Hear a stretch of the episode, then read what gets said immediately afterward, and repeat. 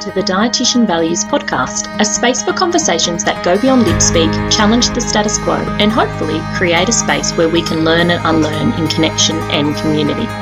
Join me, Laura Jean, accredited practicing dietitian, as I brain dump my thoughts, chat with insightful guests, and create a space where we'll probably end up with more questions than answers, but also a space for encouraging and inspiring accountable action. Let's dive in.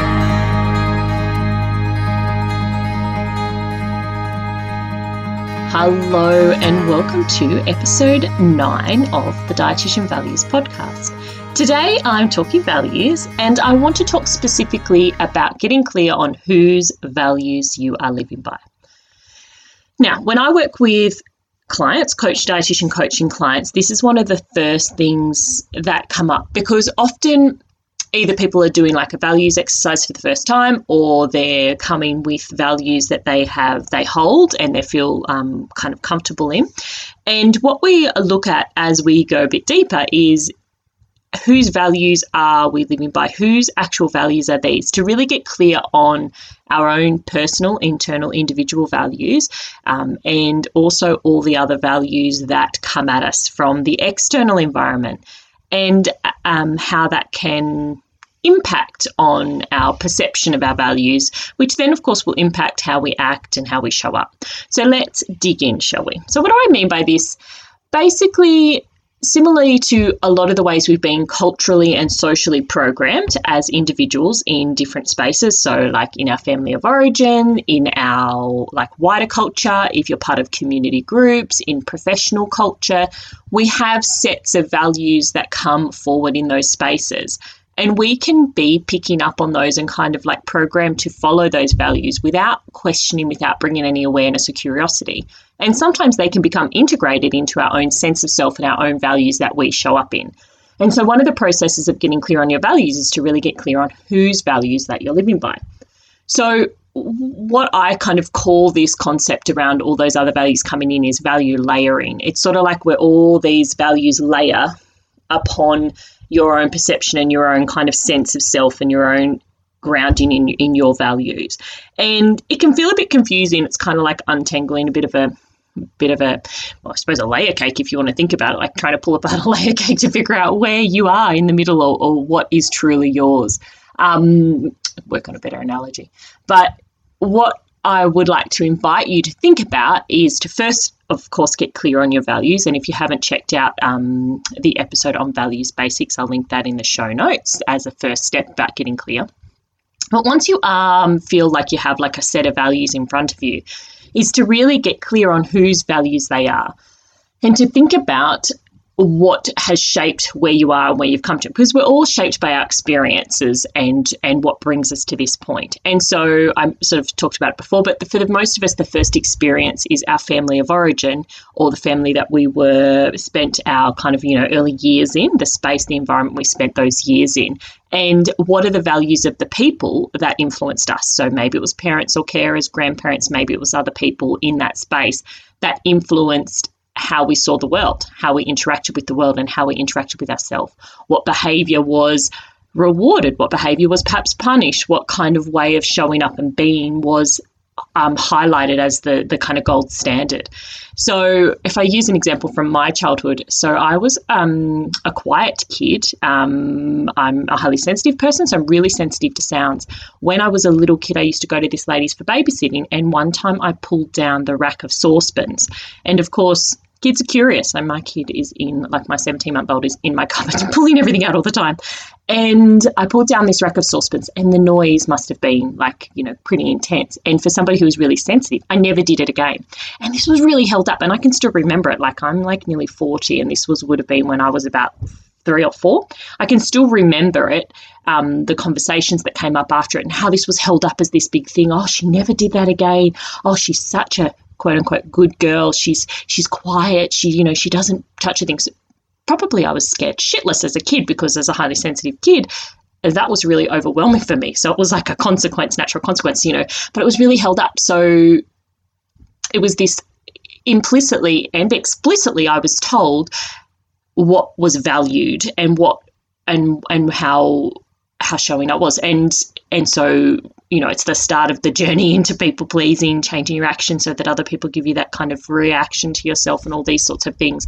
But that's just an example from my childhood about how when we act, how we get this feedback. So, in your family of origin, there would have been messages and information. I mean, maybe your family sat down and, and came up with values statements and, and that sort of thing, which amazing. But maybe it was more just coming through in actions and what was rewarded, what was seen, what was highlighted, what was sort of held up as the way to be a human in the world, or for, for those of you socialized as women, to be a, a, a woman, a quote unquote good girl or good boy. Um, so that is something that really comes through. And then we go to school or some sort of um, space where, like, you know, educational, social based institutions. So whether it's school or childcare, like creches, those kind of spaces. And there's another set of values and a way of being and acting. And so that starts impacting on how we show up.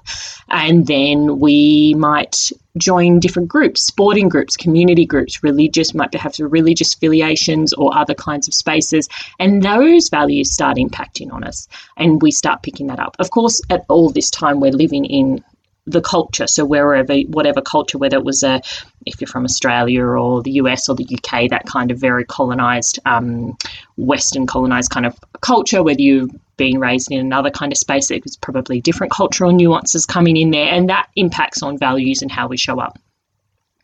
And then we head out to university and we go study to be dietitians or college um, for some of you.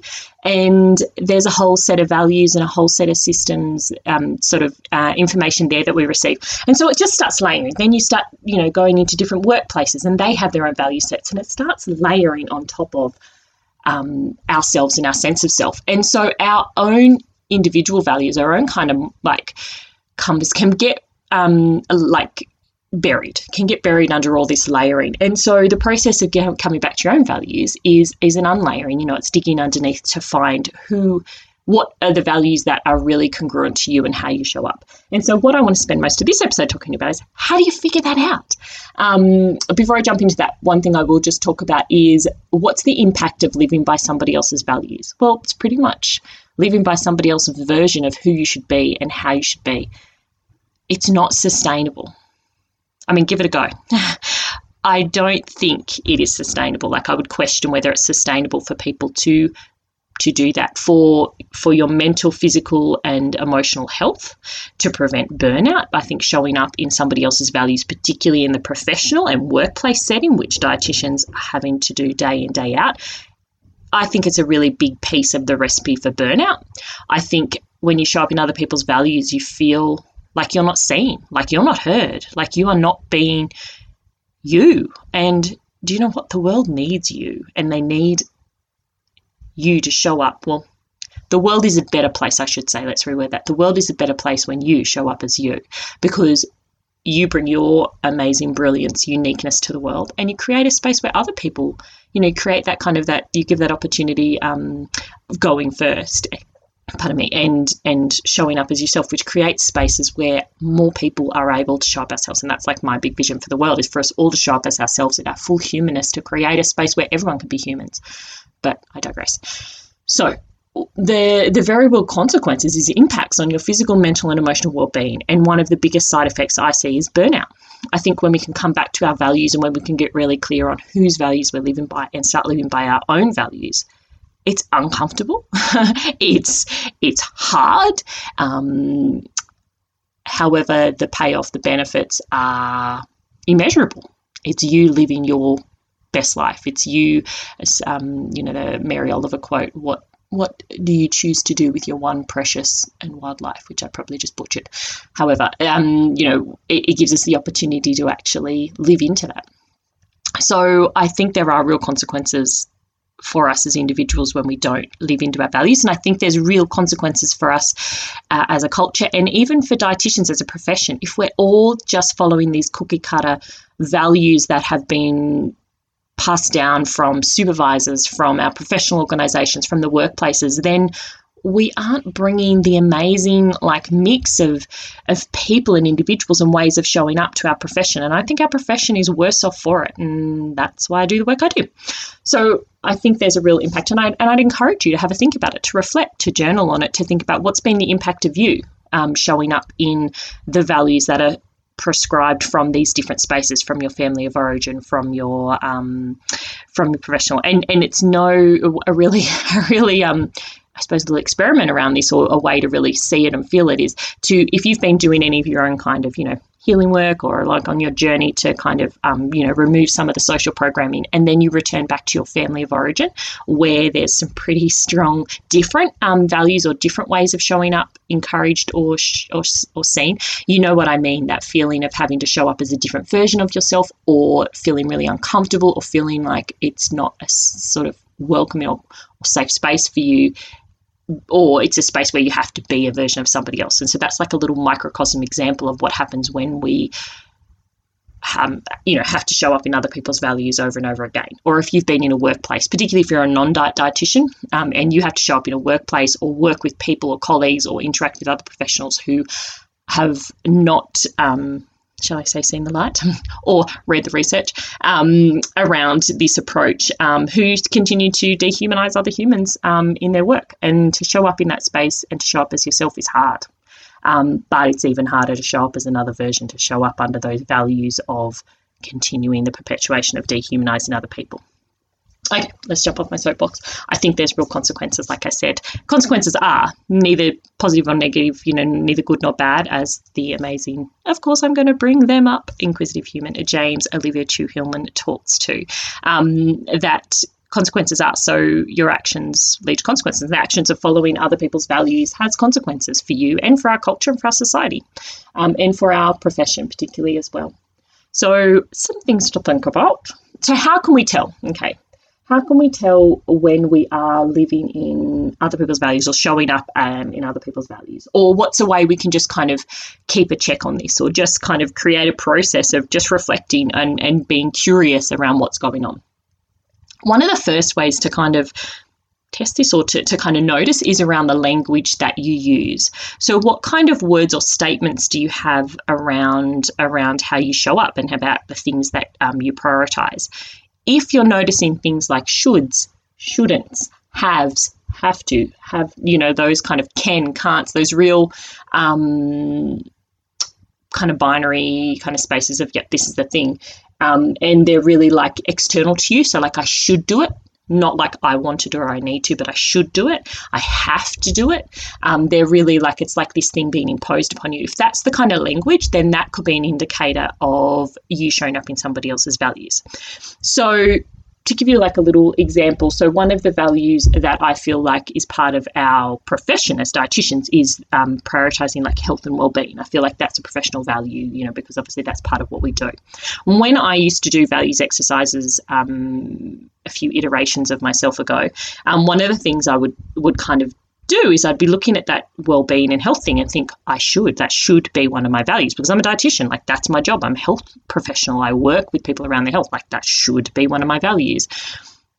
And sometimes I would pick it and sometimes I wouldn't. Um, but the thing that I've learned as I've removed that and looked at it is, is it's not one of my personal individual values. Do I think health and well-being.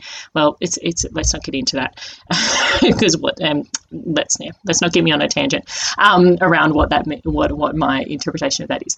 Uh, what I believe is that each individual person deserves um, should have access to being able to exist in their body as they want to. And that's a bit different from the concept of health and well-being for me personally as being a value. And so for a long time I wrestled with that and I would be like, I should, you know, I could notice that language. And, and over time I just let it go and I just actually listen to myself. And so that was a bit of an easier one, like a simple, more simple example to get let go of. But that's just an example of how that um, language can co- can show up when you're thinking about your values, but also when you're thinking about your actions. So when you're acting into a value or taking actions that move you towards your values, or the values that you have. Uh, is the language you're using around that like I should do this, I have to do this, and so that can be one to look at. Um, now, sometimes the language isn't very clear because if you've been been really well programmed, you might be using the language like the really embodiment of it i need to do this. And so there's two kind of suggestions and i was working with this with a client recently where they were like well i don't know should i? I'm, i actually feel like the words i'm saying is that i need to do this. And a couple of questions or, or an opportunity to dig a little bit deeper that i offered was one is what about flipping the language to i want to do this now that's one way we can look at it because do I want to do this? That can give us a bit of an indicator not everything that we do actually really need to do in our lives we want to do.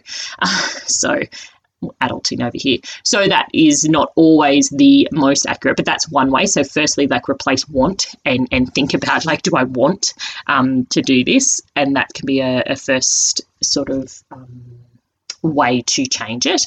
Um, another thing could be is is to just get a little bit curious. What would happen if you didn't?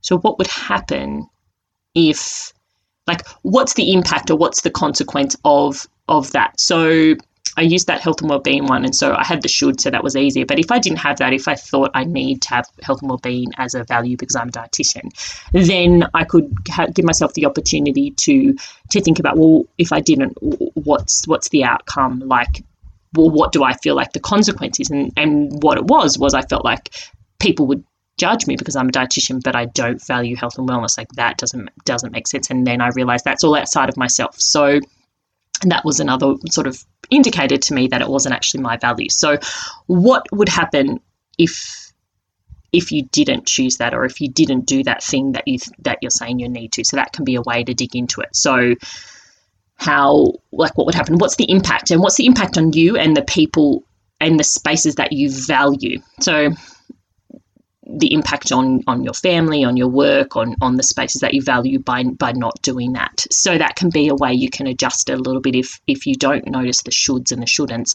because it's it's so ingrained that the language you are using is I need to is to think about do you want to, and what's the consequence negative or positive. It's it's it's neither. It just is.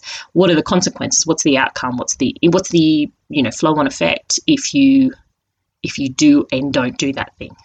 Um, who benefits and who gets off the hook are another great, couple of great from Kelly Diels um, around like who benefits when we do or don't do this thing and also who gets off the hook when we do or don't do this thing and they're great some great questions um, to add in there to kind of just tease out a bit more to get more curious around just whose values that you might be following or moving towards and to really check if they're yours the other space that we can check is in our body. And as a non-diet dietitian, if, if that's you listening, you probably do this with your client. You probably encourage your clients to check in with their body, not just around their hunger and satisfaction, but around their choices, around things like, you know, um, making choices to move towards or away from dieting, or making the choice to move towards or away from, you know, um, from having changing body changing changing their body as a goal. Um, and i imagine you encourage them to think about how does that feel in your body. And so that's what i encourage to you to think about your body. And to give another example i was working with a coaching client dietitian coaching client a little while ago um, current client but we are talking about this conversation a little while ago around um, there was an opportunity that came up to be part of this this um, publication. It was it was unpaid, um, which red flag straight away for me personally. Um, but sometimes unpaid opportunities can give can actually really do give opportunities, but not always. And so there was this. It was like, well, she knew these people. She'd already done the thing. It didn't actually take her any time. Like it was really easy to do for her. Like it was simple and easy for her because it's in her zone of genius. Um, but it was unpaid, and also there was these other things going on in this organisation that just doesn't sit right. And in that case, that very action was the values that other people's values that were wanting to come in there was well you've you've already done this thing. It's been easy for you. Like why not um, why not give it to them? They've they've asked for this and it's a good opportunity you know and it was this whole like hard to say no wanting to please people didn't want to kind of like um, make people up, um, uncomfortable or upset, and also um, that whole idea that if something is you know easy and um, something's there and it's accessible that it should just be given that you know that our resources are here to be extracted um, to paraphrase. That wasn't the language used but that's the kind of vibe overall.